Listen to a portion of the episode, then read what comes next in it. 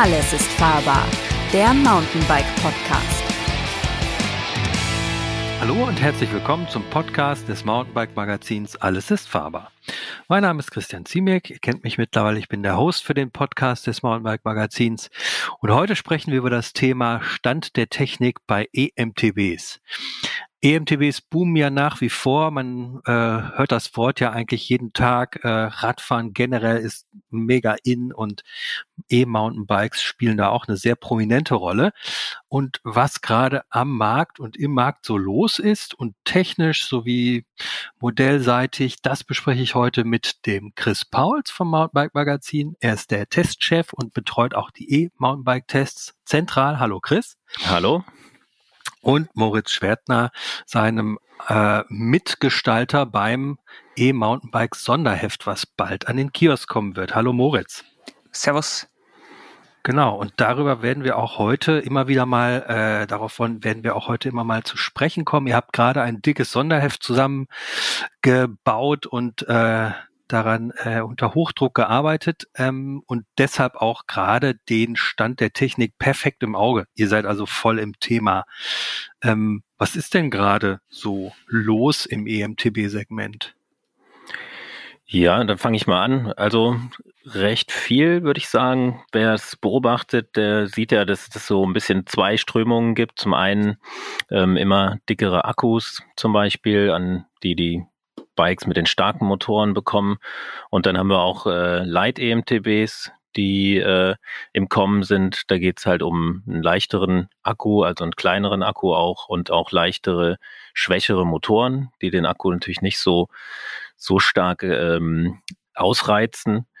Und das sind so zwei Strömungen, die wir jetzt gerade da haben. Und die haben wir natürlich auch in unserem Heft, in unserem Sonderheft ähm, behandelt. Hauptsächlich haben wir aber jetzt erstmal einen großen Vergleichstest gemacht. Das machen wir natürlich äh, immer traditionell. Wir laden also mehrere Hersteller ein für einen Vergleichstest und ähm, haben es hier geschafft, äh, acht, zum Beispiel acht ähm, Bikes der Klasse über 160 Millimeter Federweg ähm, zu bekommen.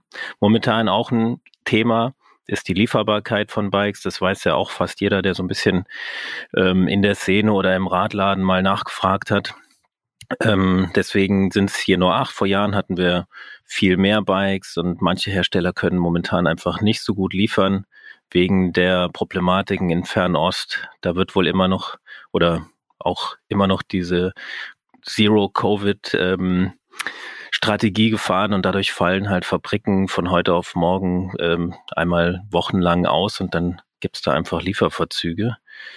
Ja, Genau, zum Test zurück. Hier, ich, sag, ich sagte ja 160 Millimeter vorne oder 170 Millimeter, dicke Gabeln, also Fox 38 oder RockShox Sepp, also wir sind jetzt da schon voll im Thema drin. Ähm, die, die haben wir getestet und muss sagen, es ist eine spannende Kategorie was da, was da gerade so angeboten wird. Wir haben auch mehrere Motorenhersteller. Wir haben äh, im Giant zum Beispiel einen Yamaha. Wir haben äh, den neuen Bosch Smart System da drin. Wir haben aber auch Shimano mit dem EP8 und einen Exoten Rocky Mountain zum Beispiel. Und ähm, aber auch Specialized mit Prose und Rotwild mit Prose haben wir drin im Test und ähm, ja, sehr, sehr spannende Räder. Lohnt sich auf jeden Fall reinzuschauen und äh, auch die Ergebnisse sind spannend. Provokante Frage gleich zum Anfang, wo es um ja. Lieferbarkeit geht. Wenn wir diese Räder für den Test bekommen haben, heißt das an, auf der anderen Seite, dass das Ladenhüter sind? Nee. Und dass die Bikes vielleicht so spitz und so speziell sind mit den langen Federwegen, dass die einfach deshalb gerade verfügbar sind? Oder ist das ein falscher Rückschluss? Sozusagen? Nee, das ist, das ist ein falscher Rückschluss, so, soweit ich das überblicken kann. Mhm. Also ich denke, die Hersteller sind natürlich schon interessiert daran, auch, sage ich mal, in den Medien präsent zu sein. Und da ähm, schicken die uns natürlich auch schon mal Räder, die vielleicht irgendwo schon hätten auch verkauft sein können. Ähm, haben da extra einen Medienpool, also Räder bereitstehen, die als Testräder quasi so durch die Republik oder durch Europa geschickt werden sind dann auch nicht immer die frischsten Räder. Also in unserem Fall waren es jetzt alle neuwertige Räder, weil wir recht früh dran waren. Wir hatten im Dezember schon alle Räder da. Und ähm, da die Hersteller, sage ich mal, die jetzt da im Test sind, die hatten einfach, es ist auch manchmal Zufall, dass jetzt ein Rad da war, ähm, was wir halt haben bekommen können. Und ähm, andere Hersteller konnten aber leider nicht liefern und ähm, haben halt direkt auch schon abgesagt und ähm, oder priorisieren vielleicht auch den Händler, was natürlich auch, ähm, sage ich mal, charmant ist. Deswegen spiegelt der der Test jetzt auch nicht immer wieder, was am Markt lieferbar ist oder wie du jetzt äh, provokant gefragt hast, äh, was, was, äh, was quasi der Ladenhüter ist. Ganz im Gegenteil, bei der Kategorie würde ich sagen, ich, ich vermute, dass es nicht ganz der Ladenhüter sein wird, wobei wir hier hochpreisig unterwegs sind. Ähm, aber es lohnt auf jeden Fall einen, einen Gang zum Händler und äh, nachzufragen, was jetzt gerade da ist äh, und dann mit ihm im, da halt zu sprechen, was, was vielleicht jetzt in nächster Zeit auch noch reinkommt. Da muss man halt einfach eng am Ball bleiben, glaube ich, wenn man jetzt das kriegen will, was man äh, sich aus, also was man ins Visier genommen hat und nicht das nehmen muss, was quasi übrig geblieben ist. Wobei so richtige Ladenhüter gibt es in der momentanen Situation, glaube ich, gar nicht, oder? Also Jein, ähm, ich kann es dir nicht genau sagen, weil ich habe keinen Fahrradfachhandel. wir hören es natürlich da schon ab und zu mal um und ähm, klar, wir, ich habe jetzt letztes Jahr auch mal gesehen, dass ein Händler ähm, Ende der Saison, was für die Fahrradbranche immer so September heißt eigentlich, ähm, mal auch so die, die ganz teuren Räder, ich sage jetzt mal mit Blick auf Specialized S-Works oder so, die waren dann, ähm, die, die waren im Ausverkauf sogar, also die wurden nochmal reduziert. Also da, da kann man natürlich auch ein bisschen drauf spekulieren, dass man jetzt einfach sagt, äh, weißt du was, ich warte ab, ich habe ja noch ein Bike und guck mal, was ähm, Ende des Sommers noch da steht. Aber wie gesagt, die, die Kaufklasse-Bikes, die, die Cubes, Canyons, ich nenne sie jetzt einfach beim Namen, Radons, ähm, die im, sag ich mal, viereinhalbtausend Euro Bereich liegen, die werden schon relativ schnell vergriffen sein. Ähm, und da können wir jetzt auch mal die Überleitung finden zum Moritz. Der hat nämlich den Test gemacht ähm, genau. der Kaufklasse E-Bikes ähm, und die sind so um 150 Millimeter oder Moritz? Was genau, war richtig. da so deine Erfahrung? Genau, also wir haben, ich habe äh, zusammen mit dir, Chris, ähm, sechs, äh, sechs E-Fullies getestet in der Preisklasse ab 4.600 Euro. Ähm, das ist schon relativ viel Geld auf jeden Fall, aber in der E-Fully-Welt preislich gesehen schon hm, fast die Einsteigerklasse, eventuell ein bisschen, ähm, je nachdem, man kriegt bestimmt noch günstigere, aber auf jeden Fall schon eine, eine gute, gute Ausstattungsklasse. Und ja, anders als bei ähm, bei normalen Biobikes geht man bei Tourenfullies ähm, mit Motor nicht mit, äh, mit 120 Millimetern ins Rennen ähm, an der Front. Das haben meistens in aller Regel eher die E-Hardtails, sondern Turnfullies sind in aller Regel mit Motor bei so ungefähr 150 Millimetern vorne. Und ähm, ja, das ist das ist dann auch die Klasse. Und tatsächlich sind es auch in der ähm, äh, in dem Test deutlich weniger Räder, nämlich nur noch sechs gewesen. Und äh, unter anderem halt auch da, es liegt auch daran, dass viele Modelle vergriffen sind oder gerade ähm, äh, im Modellwechsel, äh, ja, kurz vorm Modellwechsel sind. Ähm, ja. Genau, und was uns auch aufgefallen ist, zum Beispiel bei deinem Test, jetzt kommen wir schon wieder ein bisschen ins, in, ins Detail, waren ähm, auch Räder dabei, die hatten zum Beispiel den, den in Anführungszeichen alten Bosch-Motor noch im, im, im Rad genau. verbaut und ähm, es waren aber auch Räder dabei mit dem neuen Bosch-Motor und das haben wir uns auch mal im Heft nochmal auf einer, auf einer Extra-Seite oder einer extra Doppelseite angeschaut, was der neue ähm, Bosch Smart, was das neue Bosch Smart-System eigentlich kann. Ähm, genau, Moritz, wie, wie sind deine Erfahrungen oder was sagst du? Ähm, muss man jetzt unbedingt aufs Bosch Smart System warten, beziehungsweise nur noch ein Rad mit dem Smart System kaufen oder tut es das alte System eigentlich auch noch? Also ähm, aus technischer Sicht ähm, unterscheiden die sich vom fahrerischen her eigentlich gar nicht. Also mir ist da kein Unterschied aufgefallen. Ähm, die Peripherie sollte identisch sein. Ähm, zitiert mich da jetzt bitte nicht in Zukunft mit. Das muss ich tatsächlich nochmal noch mal gucken. Peripherie heißt? Ähm, also der, der Motor an sich. Also die, die Software ist natürlich eine andere, es sind andere, ist ein anderes Bauteil drin, weil der der Hauptunterschied zwischen dem Bosch CX der vierten Generation und dem Bosch CX Smart ist der, dass der Bosch CX Smart Motor äh, mit deinem Smartphone in der Hosentasche kommuniziert und die Bedien Bedienelemente äh, andere sind. Und ähm, also es gibt eine neue LED-Remote, es gibt ein neues Display und es gibt eben die Smartphone-Konnektivität samt App. Ähm, rein von der Funktion her, und ach so, und natürlich, es gibt den, den größeren Akku mit 750 Wattstunden, der auch nur ähm, entsprechend mit dem neuen System kompatibel ist. Das gilt auch für die LED-Remote und das gilt genauso auch ähm, für das neue Display. Ähm, das Problem daran ist, ähm, auch wenn die Leistungsdaten identisch sind, also 85 Newtonmeter und die legalen 250 Watt äh, Dauerleistung, die er haben darf, ähm, den alten, in Anführungszeichen, nicht wirklich, also ganz wichtig dabei, ähm, dass es wirklich nur in Anführungszeichen zu verstehen ist, den kann man nicht updaten oder upgraden. Also wenn man ihn kauft, kauft man ihn so, wie er da steht. Das ist wohl von, das ist von Bosch nicht vorgesehen.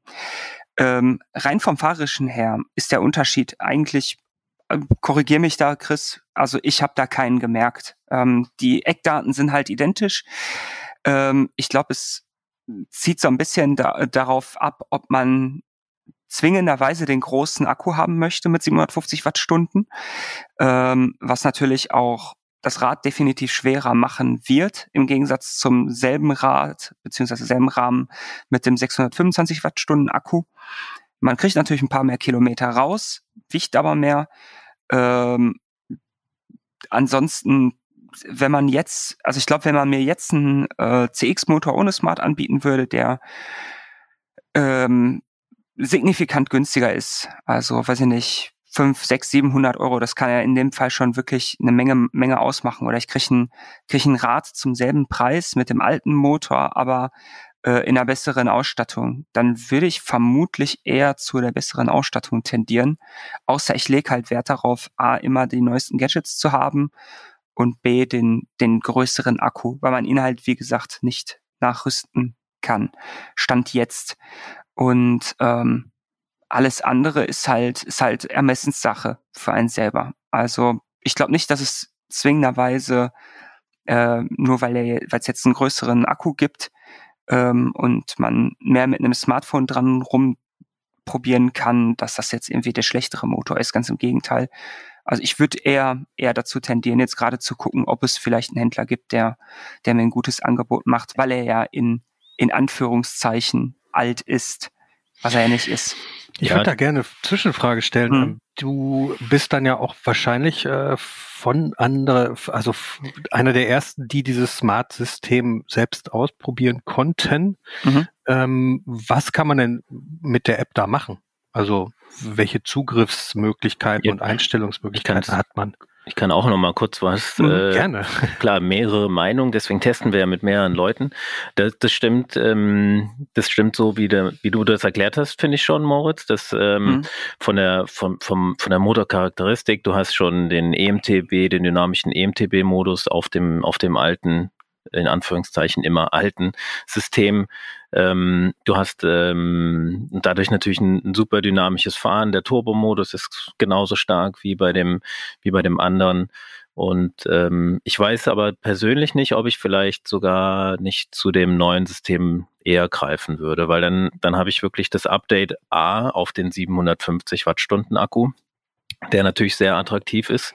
Wobei auch da muss man, da grätsch ich jetzt mal kurz ein, ja, auch da sagen, sagen muss, das ist sehr optional. Also es gibt ja durchaus auch ähm, äh, Bikes mit Bosch Smart mit dem 625 Wattstunden Akku. Das ist ja nicht, nicht zwingenderweise eine Charakteristik des Motors, ne? Nee, das ist keine Charakteristik des Motors, wobei ich mir nicht sicher bin, ob das, ob das wirklich gibt. Ob es das wirklich gibt. Das müsste man mal nachgucken. Egal, ähm, ich finde aber bei dem 625, bei dem alten System, du hast einen 625 Wattstunden Akku, hast du ja nicht die Möglichkeit abzugraden. Und das ist jetzt nee, schon genau. ein Nachteil, finde ich. Äh, Gerade so auf lange Sicht, du merkst, hey, ich will doch mehr fahren oder ups, ich, ich habe äh, die Reichweite reicht mir nicht aus und ähm, dann, dann, dann kann man ja auch mal einen Akku nachkaufen. Kostet schon immer eine ganze Stange Geld, aber man muss halt nicht gleich ein ganz neues Rad kaufen. Aber er muss auch passen. Auch das, der neue 750 Wattstunden Akku ist ja länger als der alte, meine ich. Der neue 750 Wattstunden Akku ist länger als der alte, das stimmt. Da sprichst du ein Thema an, was ein bisschen ein Nachteil bei dem bei dem neuen System ist, der ist so lang, dass die Hersteller es aktuell nicht, nicht alle Hersteller es schafften, den auch in Rahmengröße S zu platzieren was viele auch weiterhin wahrscheinlich nicht schaffen werden. Deswegen haben sich viele Hersteller auch gewünscht, dass Bosch den 625 Wattstunden Akku auch als Smart-System auf den Markt bringen würde. Sollten, ähm, ist aber wohl nicht geschehen. Bei, wenn man mal so genau bei manchen Herstellern guckt, Cube ist zum Beispiel mit dabei, KTM ist mit dabei, da gibt es keine Rahmengröße S aktuell, weil das Smart System Akku, der, weil der Smart System Akku zu lang ist. Ähm, jetzt will ich aber noch kurz äh, die, die App-Steuerung nochmal drauf eingehen. Was ich nämlich finde, sobald du nämlich an die App rangehst, äh, fühlt sich der Motor dann tatsächlich anders an und ähm, auch äh, da, da, da hast du dann wirklich spürbar, ob ob man das haben möchte, ist dann die andere Frage, aber man, man spürt wirklich einen, einen gewaltigen Unterschied. Man kann da zum Beispiel ähm, die Dynamik hochdrehen und die Unterstützung. Und ich habe mir den Spaß mal erlaubt, es äh, auf plus vier zu stellen. Bis plus fünf ist möglich. Ähm, und bei der Unterstützung sogar eher so auf plus drei, weil dann wird es schon echt, wenn man plus vier, plus fünf äh, rein, also ähm, hochdreht, dann wird es schon echt ein bisschen ähm, sehr stark. Und man, man, man stellt dann einfach äh, Bosch erklärt auch in der App jeweils, was man verstellt, aber äh, man stellt einfach ein, wie direkt der Motor losschießt, also wenn man ins Pedal tritt, wie, wie direkt dann auf einmal die Kraft sich entfaltet. Das stellt man über die Dynamik ein und über die Unterstützung nochmal ähm, ein viel stärkeres, äh, viel stärkere Unterstützung beim, beim Lospedalieren und das ist wirklich äh, spürbar. Und ich finde, damit kommt der Bosch-Motor auch in die, in die, in die Nähe dieser ganz starken Motoren. Der Pros ist ja auch ein bisschen stärker, äh, zumindest auf dem Papier und und ich finde, manchmal fühlt er sich wirklich ein bisschen äh, nach mehr Punch an, gerade am Anfang. Und da kriegt man den Bosch dann schon hingetuned. Andererseits kann man natürlich auch sagen, ich, ich nehme die Unterstützung ein bisschen raus, ich nehme die Dynamik ein bisschen raus. Man kann auch das Drehmoment rausnehmen, ähm, wenn man zum Beispiel ähm, ähm, eine ältere Person oder Senioren irgendwie mit dem Rad fahren lassen möchte, die jetzt vielleicht nicht diese Unterstützung brauchen oder für die das auch gefährlich wäre oder auch für Kinder ist es halt vielleicht auch interessant, das zu machen. Und ähm, aber das ist ja nur ein Aspekt der ganzen App. Äh, es hat ja auch noch, äh, man hat ja, kann ja auch noch, äh, das, die App erkennt, wann, wenn man, wenn man losfährt und äh, zeichnet quasi die ganze Strecke auf und ähm, das ist quasi äh, schon nochmal sehr vielseitig, was man da geboten kriegt.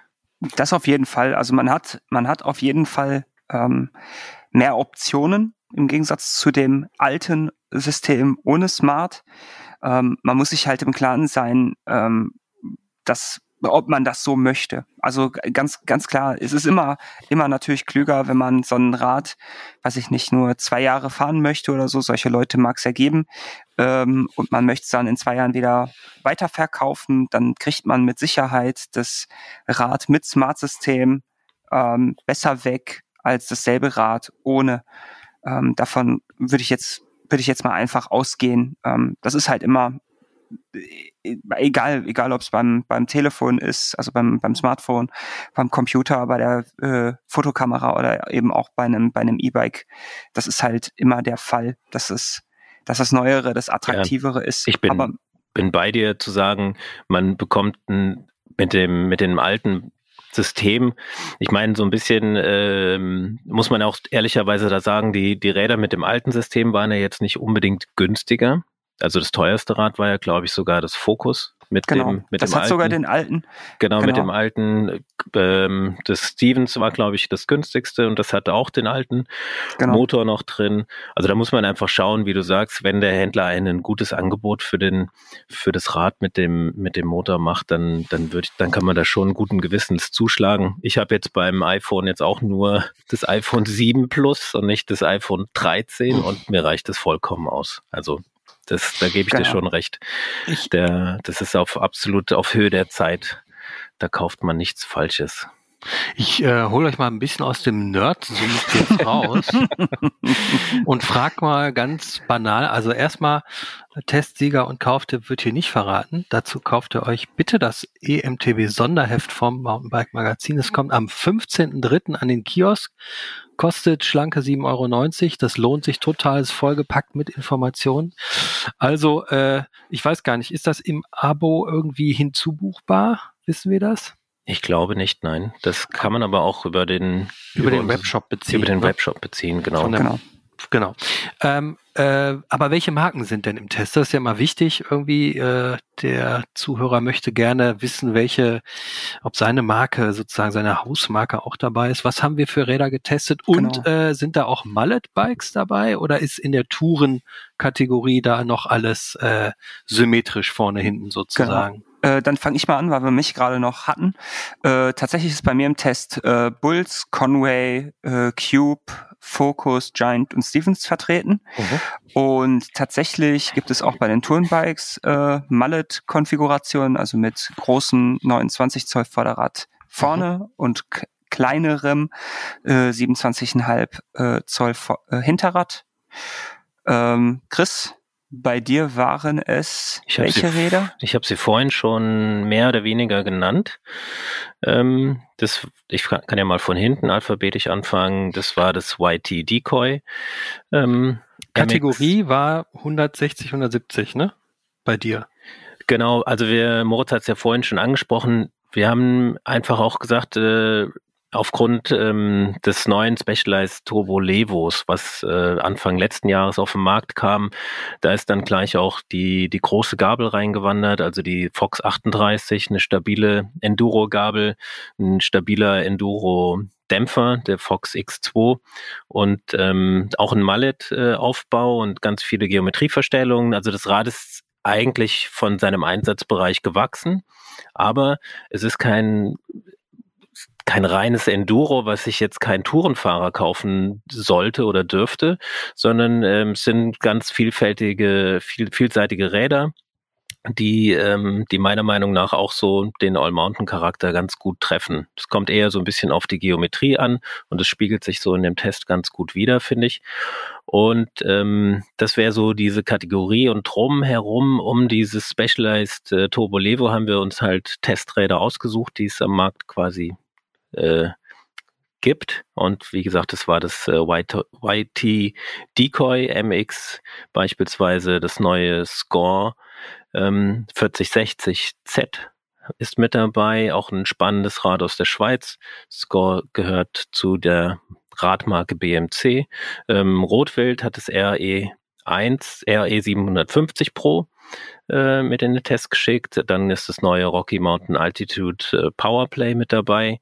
Das Propane Ecano ist schon ein bisschen älterer Kandidat, aber auch spannend. Ähm, Propane hat äh, sich, ein, sich erlaubt, quasi im Baukastensystem, was der Versender anbietet, äh, in die Vollen zu greifen und hat ein komplettes elektronisches Fahrwerk und eine elektronische Schaltung und eine elektronische Stütze.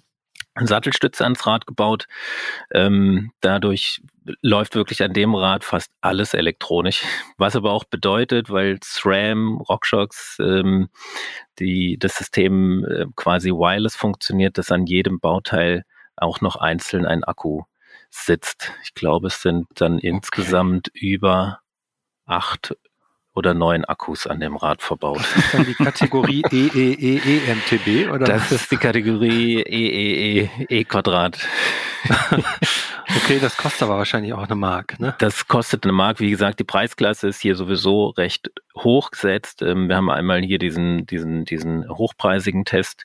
Da geht's bis 10.200 Euro bei Specialized. Wobei man dazu sagen muss, als das Rad für den Test bestellt worden ist, kostete es noch 9.600 Euro. Da gab es dann wieder eine kleine Preiserhöhung. Und ähm, genau, das Propane liegt, äh, meine ich, bei 9300 roundabout. Ist aber auch schon irgendwie so ab 5,5 erhältlich. Man kann sich das da, wie gesagt, selber ähm, spezifizieren und einfach seine Anbauteile wählen, die man so gerne hätte. Ähm, dann noch kurz das Testfeld zu Ende äh, zu besprechen ist das Montrucker, äh, das die spanische Marke Montrucker, ist mit einem Crafty RR dabei, da hatte ich schon gesagt, das hatte den Bosch Smart System Motor und Giant ist mit dem neuen Rain E Plus mit dabei. Das liegt so bei 7.500 Euro. Das günstigste Rad im Test ist das YT. Da haben wir nicht das äh, allerteuerste bekommen auch. Das war zu der Zeit noch nicht lieferbar oder ist nicht, war nicht lieferbar. Das liegt so um die 6,3, meine ich. Also schon eine große Preisspanne. Äh, wird auch immer schwieriger, äh, homogene, preislich homogene Testfelder zusammenzubekommen, weil die Philosophien halt doch sehr weit äh, auseinanderliegen. Der eine hat einen direkt, äh, der eine Hersteller macht über Internet äh, Direktvertrieb, spart sich quasi die Händlermarge und der andere Hersteller ähm, setzt sehr stark auf Marketing und äh, lässt sich das auch gut bezahlen und ähm, ist dementsprechend auch ein bisschen teurer. Also da ganz am Rande haben wir auch in dem Heft getestet, ist das neue Yeti ähm, 160e. Ähm, wahrscheinlich, äh, also spannendes Rad. Yeti äh, ist ja die Kultmarke aus den 90ern und hat ähm, jetzt lange sich dem E-Trend äh, geweigert. Das ist das erste EMTB von mir. Das ist das erste ja. EMTB, das kam jetzt auch ähm, Ende letzten Jahres auf den Markt und äh, das kostet stolze 13.000 400 Euro oder so. Also ganz schön, ganz schön teuer. Jetzt stelle ich mal eine ganz doofe Frage, ähm, wobei du stellst immer nur, doofe Fragen. Es gibt ja nur doofe Antworten und keine doofen Fragen. Wenn ja. wir uns jetzt, ähm, also wir wissen es ja, wir sind ein Testmagazin. Ähm, nichts, äh, es soll keine Kritik an den Herstellern sein, aber es gibt natürlich Hersteller, die uns lieber das teurere Rad schicken, um ähm, äh, irgendwie besser abzuschneiden auch. Ähm, trotzdem fragt man sich ja als äh, Endverbraucher, als Käufer, potenzieller Käufer, wie kann ich denn die Testergebnisse, die wir herausfahren und beschreiben und errechnen, auf vielleicht eine günstigere Kategorie, die für mich dann preislich attraktiv ist, übertragen. Also ab wann wird's schmerzhaft und ab wann ist es ein völlig anderes Rad und was ist noch sozusagen Ausstattungssache, die sich im Fahrverhalten nicht so spürbar niederschlägt. Also gibt Könntest du ja. da mal einen Daumen peilen und sagen, so 1500 Euro runter und hoch sind noch irgendwie so im Bereich oder? Ja, schön journalistisch von dir die Frage, aber die kann man so nicht beantworten. Das wäre unseriös. Ähm, hm. Also man kann nicht jetzt einfach sagen 1500 Euro. Ich finde das Spannende an E-Bikes ist natürlich, dass das Gewicht nicht so die entscheidende Rolle spielt. Klar gibt es ein Gewichtlimit, sage ich mal, gerade bei den, sage ich mal, trail-orientierten Bikes, die wir getestet haben, über 150 Millimeter Federweg. Da, da, äh, da sollte man jetzt vielleicht nicht, nicht schauen, dass es halt weit über 25, 26 Kilo wiegt. Da wird es dann schon vom Handling her wirklich schwierig. Da liegen sind eher so die Gewichte attraktiv um, um oder unter 23 Kilo auch mit Blick auf die großen Akkus. So, und jetzt dann zu deiner Frage. Ähm, wenn man da jetzt ähm, sich ein günstigeres Modell schießt und es hat im Test, es hat einen guten Test bekommen, hat gut abgeschnitten, ähm, dann ist es, ähm, darf ich kurz was dazwischen sagen? Können wir das Ge nachher rausschneiden? Da atmet einer irgendwie extrem ins Mikro. durch den Mund auch. Sorry. ich nicht. Aber ich atme wirklich durch die Nase. Ich yes, kann das Mikro. Das lenkt mich mega ab. Okay. Das bist Egal. du selbst wahrscheinlich. Nee, das bin ich nicht. Das bist du, Christian. Warte mal, dann sag mal, du machst immer, du machst immer so. Leise. Hört man mich jetzt? Warte mal. Ja. Ja. Ja. So ein Schnaufen. Sorry, also, kriegst du das rausgeschnitten? Ich lasse das um 90, ich notiere mir das eben. Ich weiß auch gar nicht mehr, wo, ich weiß gar nicht mehr, wo ich war jetzt. Sorry. Ähm, das war jetzt ein doofer, du hast gerade ähm, eine Zwischenfrage gestellt. Warte mal, ähm, es ging um Nee, warte mal, 29. Moritz, überleg du mal, ich muss mir das eben aufschreiben. Sorry. du musst ja auch mitdenken hier. Ja. Nicht nur ins, äh, ins Mikro reinschnaufen. Ey, ich Warte mal, ich halte mal kurz, ich mache mal kurz auf Pause. Also wenn man sich jetzt überlegt, ein günstigeres Rad zu kaufen und das hat zum Beispiel ein teures Modell, von dem hat zum Beispiel einen Testsieg bekommen, dann kann man natürlich davon ausgehen, dass die Geometrie schon mal stimmt. Und das ist auch für das Fahren auf dem Trail echt entscheidend. Ähm, dann guckt man sich zum Beispiel an, sind die Federelemente vielleicht ein bisschen geringfügiger. Von Fox gibt's ja die Factory-Variante mit den goldenen äh, Standrohren, aber die Performance E-Light, heißt die Kategorie 1 drunter, funktionieren auch nicht äh, wesentlich schlechter. Und da kann man natürlich wieder Geld sparen. Und bei den Schaltungen wird dann natürlich auch ein bisschen gespart.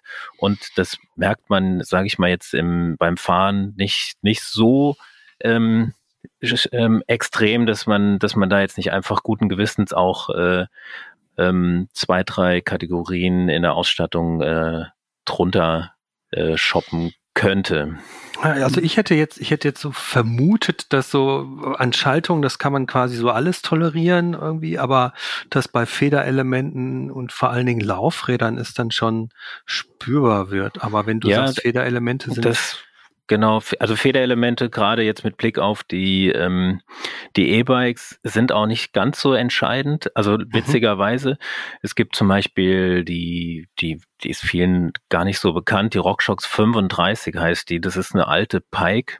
Die, die, also die hieß früher wohl mal Pike und das ist so das Modell, was RockShox jetzt quasi ein bisschen günstiger verkauft, findet man äh, auch oft an E-Bikes, auch schon um die 5000 Euro, wo man sich Genau, denkt, in meinem so, Test okay. zum Beispiel haben das extrem viele.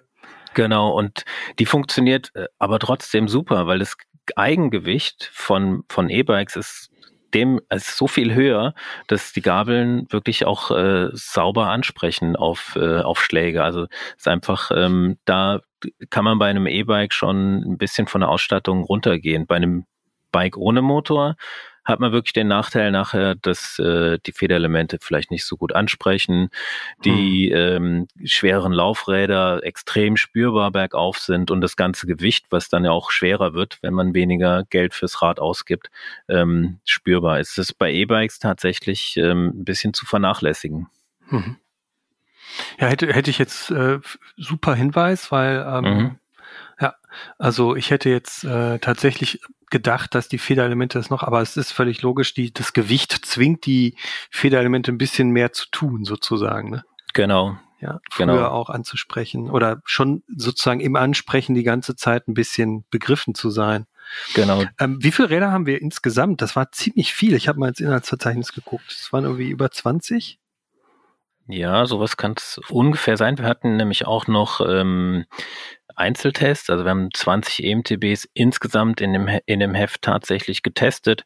Wir stellen unter anderem auch noch andere Räder vor, wie Hardtails haben wir äh, eine Übersicht, eine Marktübersicht, was die so können. Wir haben aber auch ähm, mal alle Motoren oder fast alle oder alle wichtigen Motoren haben wir ähm, getestet und auch äh, vorgestellt. Und ähm, in den Einzeltests finde ich aber auch, da kann man, kann man noch erwähnen, sind auch spannende Räder, wie zum Beispiel das neue Scott Patron E-Ride.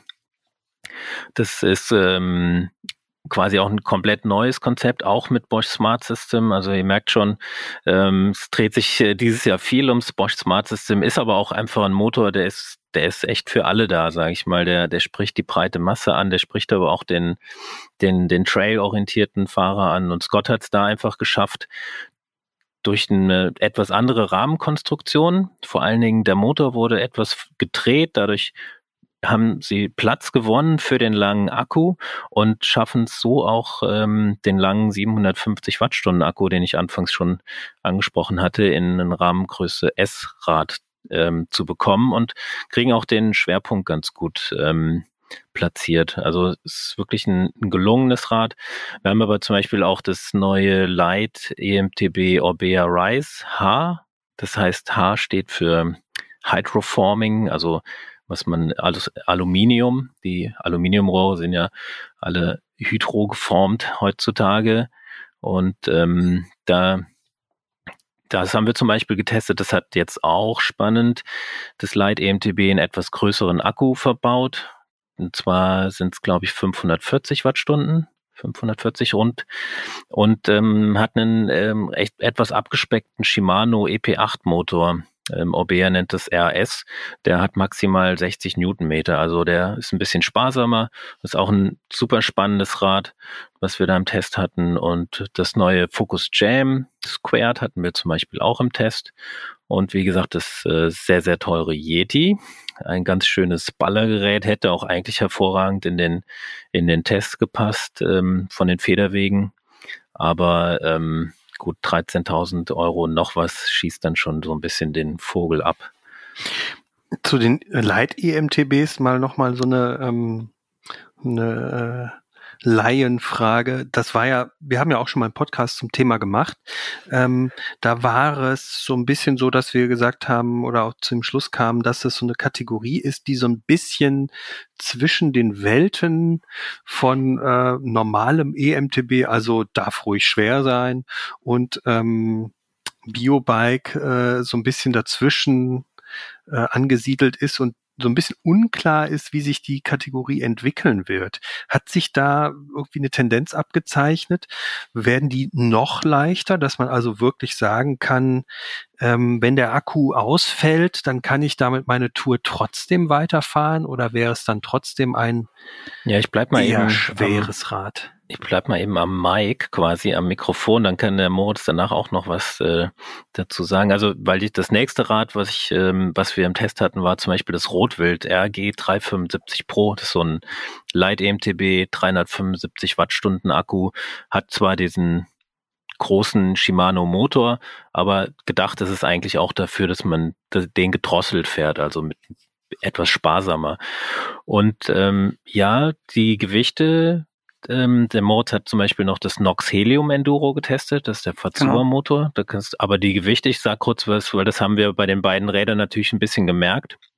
Die gehen mit den großen Gabeln und ähm, stabile Bauweise und ähm, alle gehen natürlich auch doch schon in Richtung 21 Kilo. Ähm, da würden jetzt manche sagen, ist das noch Light EMTB? Ähm, ich würde behaupten, ja, weil die anderen natürlich auch immer schwerer werden. Klar, normales E-Bike, das leichteste in dem Vergleichstest, von dem ich vorhin gesprochen habe, ist das Score, das wiegt so 22,3. Da hast du dann auch schon 620 Wattstunden Akku drin und einen starken Motor. Ähm, da, da ist natürlich die Frage wegen diesen 1,2, 1,3 Kilo, ähm, lohnt sich da auf ein Light EMTB zu gehen? also man muss schon sagen, vom Berg runterfahren finde ich schon, dass man das merkt. Der Akku ist einfach so ein zentrales Gewicht, was dann auch das Handling in, äh, spürbar beeinflusst, wenn, wenn da kein ähm, 700 ähm, Gramm schwerer Akku im Unterrohr sitzt. Das Gewicht ist dann einfach anders verteilt, sehr zentral, eher in Richtung Tretlager wieder und ähm, es fährt sich dadurch schon ganz gut. Um deine, oder Moritz, du hast die gleiche Erfahrung, glaube ich, auch mit dem, mit dem Nox so ein bisschen gemacht. Genau. Ne? Ähm, also es, man merkt, man merkt es halt in, ich finde, in allen, allen Lebenslagen. Also das Nox fährt auf jeden Fall deutlich, deutlich leichter bergauf, auch ohne Unterstützung mal wie ein vergleichbares Rad mit äh, dickerem Akku und einem anderen Motorenkonzept, weil, äh, wie gesagt, bei dem, Entschuldigung, bei dem äh, Nox werkelt ja der Fasua-Motor drin der generell nicht so kräftig ist wie, wie der Rest und halt auch anders aufgebaut ist äh, wie, wie die restlichen, restlichen Motoren-Akku-Kombinationen. Und bergab ist es halt eine ganz andere Nummer. Du hast ein super plüschiges Fahrwerk ähm, und ähm, ja, also wenn, wenn man normales, normales ähm, volle Enduro, nenne ich es jetzt mal provokativ haben möchte, mit äh, wirklich 180er Gabel vorne, dann wiegen die in aller Regel 25 Kilo und das sind trotzdem immer noch vier Kilo, die man hier spart. Und wenn man beim Nox sogar noch eine Nummer größer nimmt, ähm, vielleicht sogar schon fünf Kilo, äh, die man spart. Ähm, es ist es ist dann am Ende, wie es wie so wie so oft, es ist eine andere ein, anderes Fahren. Also fünf Kilo sind sind massig und man nimmt natürlich dann auch trotz alledem ähm, bestimmte Dinge in Kauf, Ähm, bei dem äh, bei dem Nox zum Beispiel, bei dem äh, Nox zum Beispiel ist halt die Akkuleistung gemessen an heutigen Standards wirklich eher mau. Ähm, aber dafür ist es halt auch einfach anders einsetzbar, weil man beim bei dem Nox noch den Akku einfach ähm, rausnehmen kann, gegen eine Blende äh, tauschen kann und das, der Fasur Motor ähm, quasi widerstandsfrei sich wirklich treten lässt, ähm, wegen ganz normales Tretlager.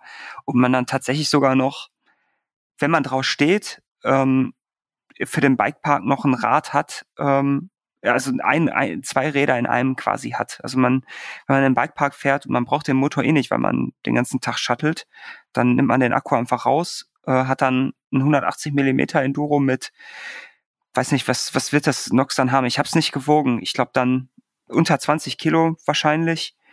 Und ja, ich meine, ähm, ich meine, also, man spart so ähm, zweieinhalb, äh, ja, dreieinhalb dann, Kilo. Genau. Also und den, den Motor entnimmt man tatsächlich sogar mit raus. Also das, äh, das bleibt nur das Getriebe im Tretlager. Stimmt, stimmt.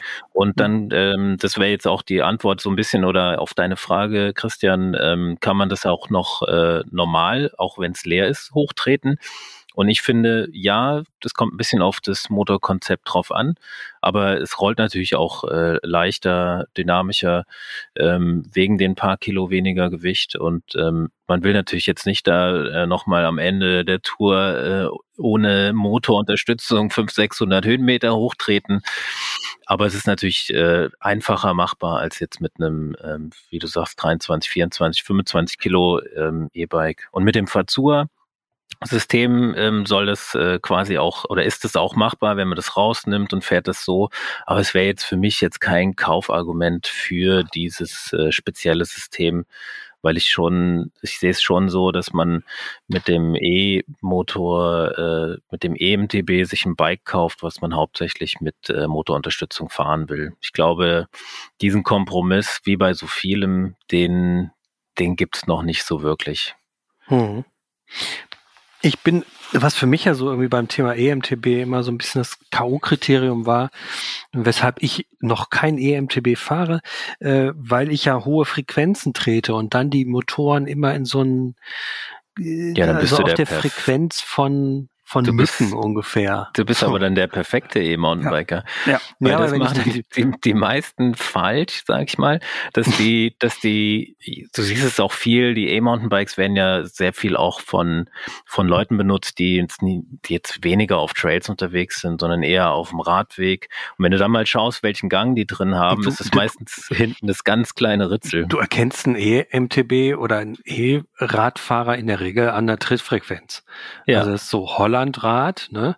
So Ja. ungefähr so das ganz große Ding irgendwie. Und ähm, ja, aber für mich ist es halt immer das Problem, wenn ich irgendwie mit einer hohen Trittfrequenz fahre, dann kommen die ja auch immer in so ein hochwimmerndes und das hat mich irgendwie immer immer äh, verrückt gemacht. Äh, hat sich da geräuschtechnisch irgendwie was verändert mit den neuen Systemen oder oder mit der Zeit?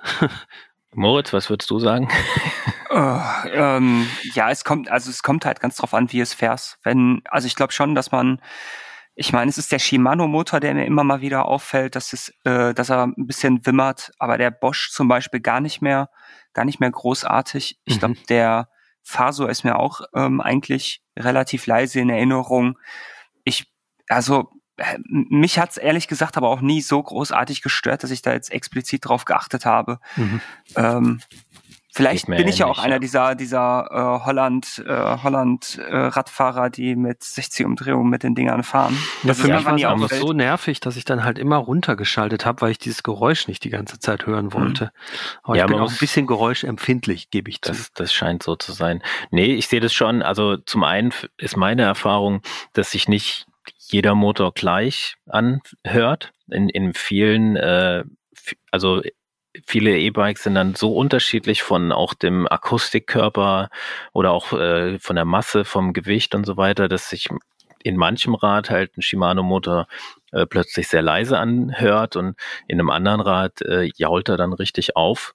Und ähm, was zum Beispiel auch Unterschiede gibt es auch beim Prose. Der Prose im Specialized äh, hört sich anders an als der Prose im, im Rotwild, was wahrscheinlich auch wieder durch dieses die massive Bauweise von dem mhm. Rotwild auch zu tun hat. Ich glaube, ich glaub, im Automobilbau nennt man das Körperschall, ne?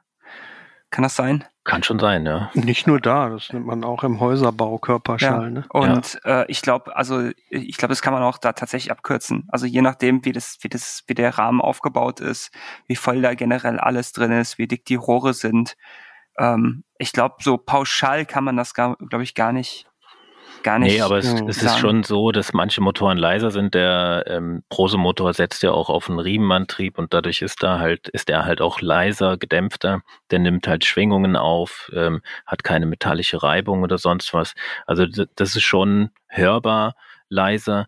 Und was ich, äh, warum ich sagte, du bist eigentlich perfekt geeignet, als EMT, EMT, e, EMT-Biker, E-Mountainbiker, ähm, ist, weil eine hohe Trittfrequenz ist ähm, sehr batterieschonend. Also die, die, Dreh, die Motoren, ähm, umso höher die drehen, umso weniger Energie äh, verbrauchen die. Und das ist auch so ein Tipp an Leute, die immer, die dann klagen, ah, die Reichweite und so, da habe ich mir irgendwie mehr von erwartet.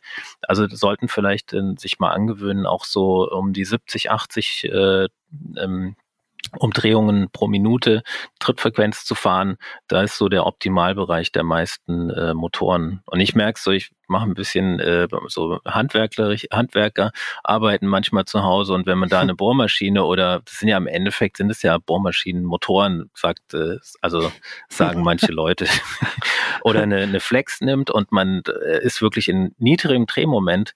Also ich habe schon äh, eine, die ein oder andere Flex äh, kaputt bekommen, dadurch, dass. Motorseitig. Motorseitig, genau. Ah, ja. Wenn man da so einen Bürstenkopf drauf macht, dann kriegt man wirklich so beim Abschleifen von Metall oder so, kriegt man da wirklich gut Druck drauf. Mhm. Dann ist die Drehzahl sehr gering und irgendwann ähm, fängt es an zu qualmen und dann ist vorbei.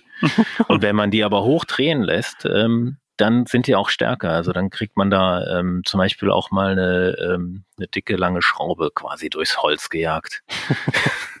Und das äh, muss man sich, dessen muss man sich auch so ein bisschen bewusst sein, wenn man mit dem EMTB unter, unterwegs ist. Äh, es ist ein, einfach ein E-Motor und dem tut's an und für sich besser, wenn man ihn mit einer höheren Trittfrequenz fährt.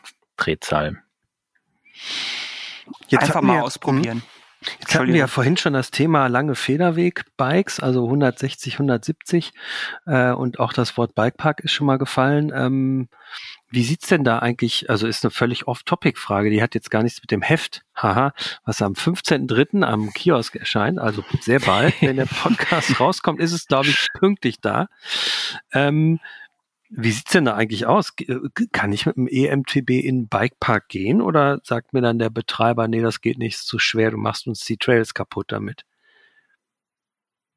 Nee, das geht. Also das Rad, das E-Bike, wie wir es kennen, ist ja das Rad, also wir haben auch eine gut, dass, äh, dass du es ansprichst. Wir haben auch eine sehr niedrigschwellige Kaufberatung in dem Heft drin. Da beantwortet unser ähm, Redaktionsleiter André Schmidt mal alle Fragen so rund um EMTBs. Und ähm, das EMTB, da steht auch zum Beispiel drin, das EMTB, wie wir es kennen, äh, regelt bei 25 kmh ab. Den Motor hat eine Dauernennenleistung von 250 Watt. Das ist so äh, einfach festgelegt vom Gesetzgeber her. Und damit ähm, ist es dem ganz normalen Fahrrad ähm, gleichgestellt und muss doch keinen Führerschein haben, muss keinen Helm tragen.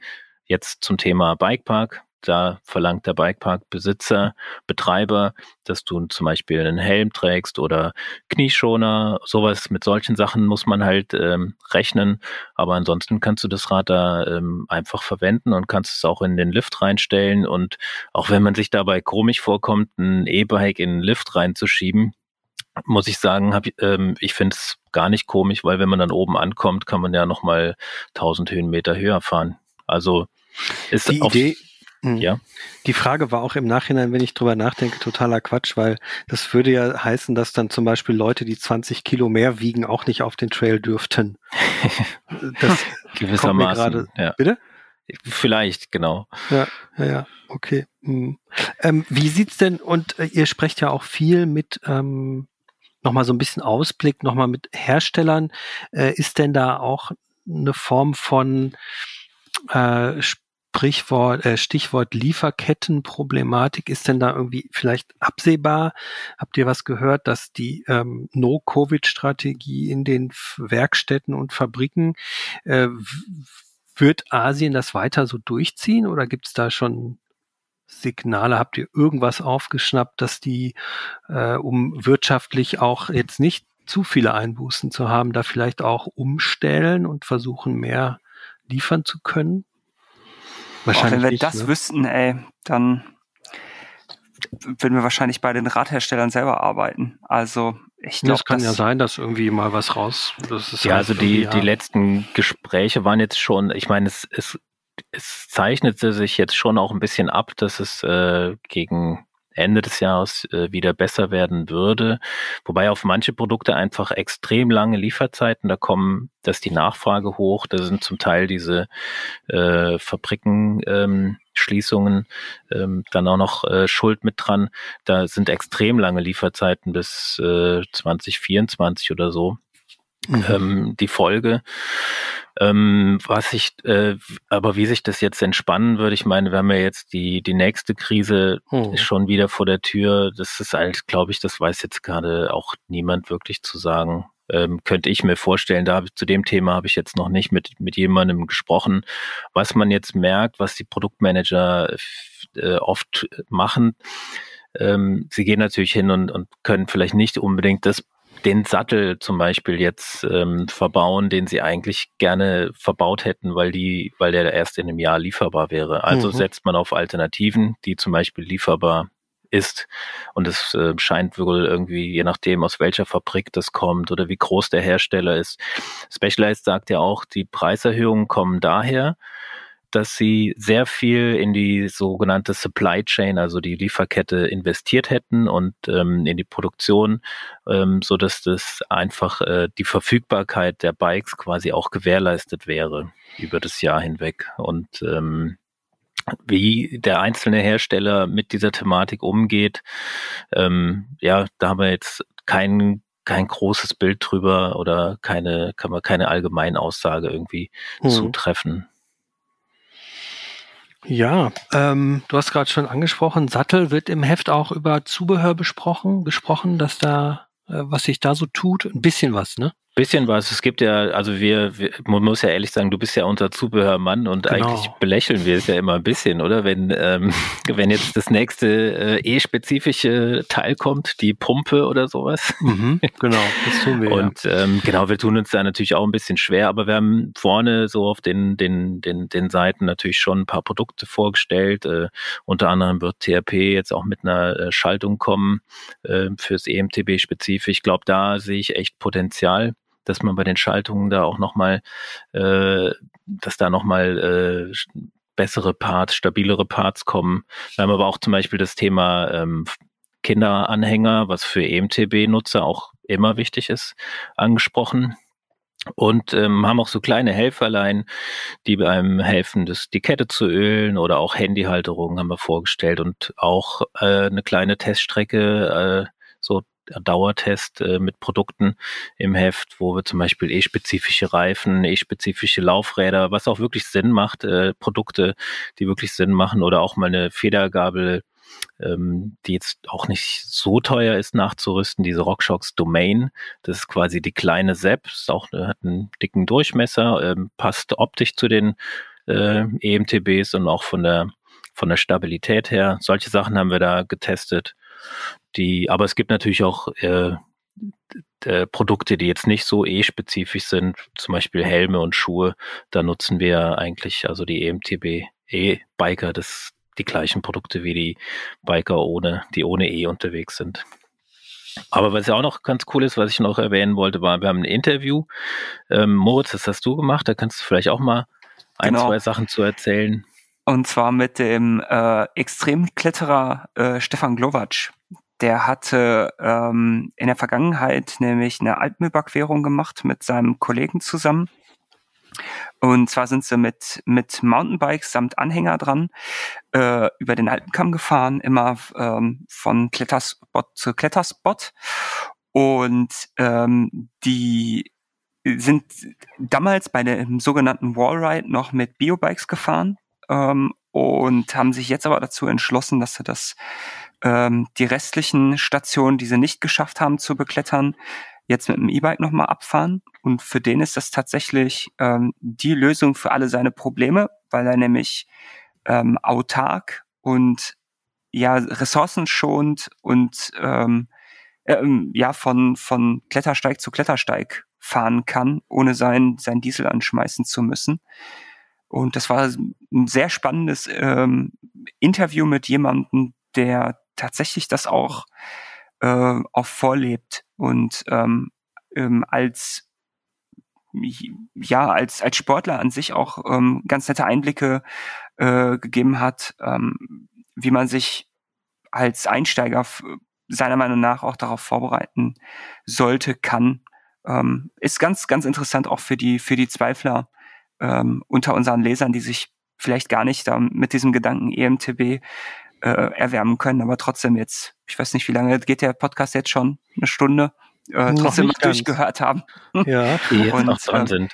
Genau, die jetzt noch dran sind. Ähm, also ähm, schon sehr interessant gewesen. War eine sehr nette, sehr nette äh, 90 ja, ich, Minuten mit ihm. Ich finde, finde das gerade an dem E-Mountainbike, ich meine, die Leute, die sich nicht so erwärmen können mit dem E-Thema, werden sich das Heft wahrscheinlich nicht kaufen.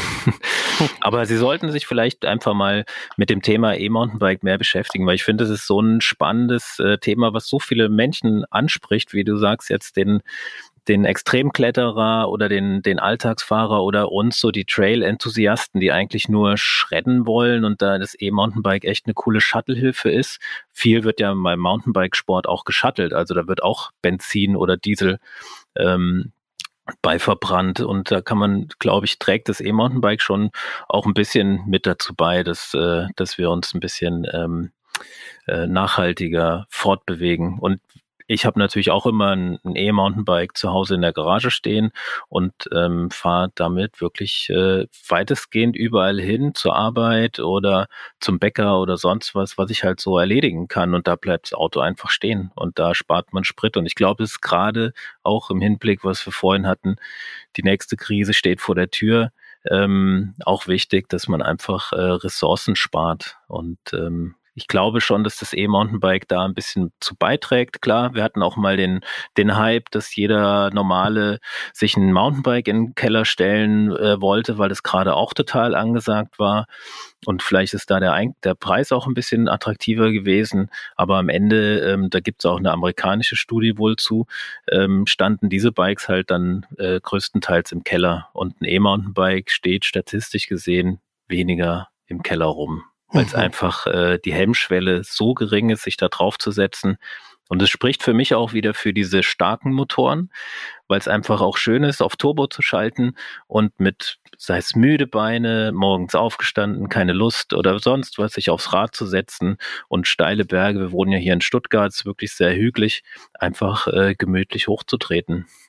Klar muss man sich von der Ausrüstung her ein bisschen äh, so anziehen, dass man jetzt nicht erfriert oder klatschnass wird oder sowas, aber ich glaube, ähm, das kann man, ähm, kann man einem Menschen schon abverlangen.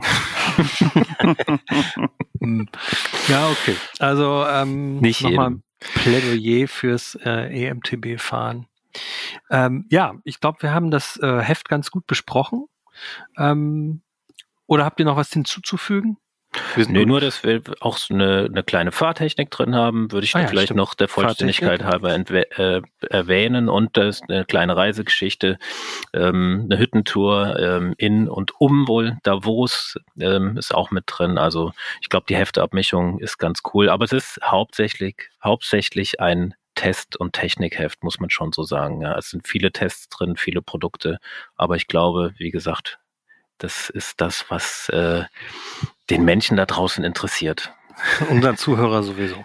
Absolut. Herzlichen Dank für eure Ausführungen zum aktuellen Stand der Technik bei EMTBs zum Heft, was am 15.03. an den Kiosk kommt. 7,90 Euro, kein Cent zu viel. Ähm, genau. Vielen Dank dir, Chris. Äh, danke, gerne. Moritz. Gerne, gerne. Danke ähm, dir. Wenn euch der Podcast gefallen hat, dann ähm, abonniert ihn auf der Seite www.mountainbike-magazin.de. Ähm, folgt uns über Facebook, Instagram und andere soziale Medienkanäle. Ähm, wenn euch der Podcast gefallen oder nicht gefallen hat, dann schickt uns eine Mail an podcast.mountainbike-magazin.de. Da könnt ihr auch Anregungen loswerden, Lob, Kritik etc. Ähm, Genau. Kauft das Heft, auch das Stammheft, so wie wir es nennen, das Mountainbike Magazin. Es ist das mit dem orangenen Logo. Ihr findet es am Kiosk oder ihr könnt es per Abo nach Hause bekommen. Ja, ähm, in diesem Sinne, nicht vergessen, alles ist fahrbar, ob mit oder Akku. Tschüss und bis zum nächsten Mal. Alles ist fahrbar. Der Mountainbike Podcast.